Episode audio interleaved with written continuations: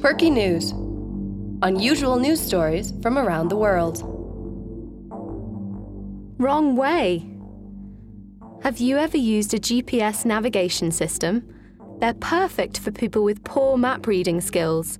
But, as Belgian woman Sabine Moreau recently discovered, sat nav systems aren't always foolproof. The 67 year old had promised to pick a friend up from a train station, which is 61 kilometres from her home. So, she put the train station's address into her car's GPS and set off. Unfortunately, Sabine's TomTom was faulty and it sent her in the wrong direction. In total, she drove more than 1,500 kilometres through five different countries before she realised that something was wrong. I saw all kinds of traffic signs, first in French, then in German, and when I felt tired, I stopped and slept for a few hours in the car, Sabine said. She motored through Belgium, France, Germany, and Austria before finally stopping in Zagreb, Croatia. Police were just about to launch a manhunt when Sabine called her son from the Croatian capital to say that she was all right. Fun fact GPS stands for Global Positioning System. The satellite navigation system was launched in 1994 by the U.S. military.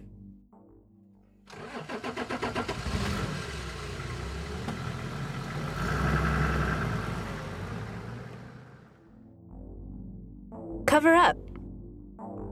Michelangelo's David is one of the most famous statues in the world. The five meter tall sculpture is considered a masterpiece of Renaissance art. But not everyone appreciates its beauty.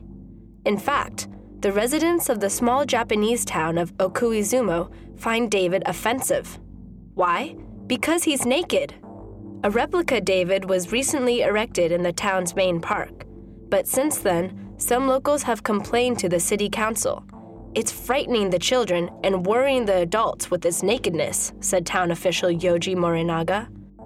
Several people have asked us to cover it up with underpants, he continued.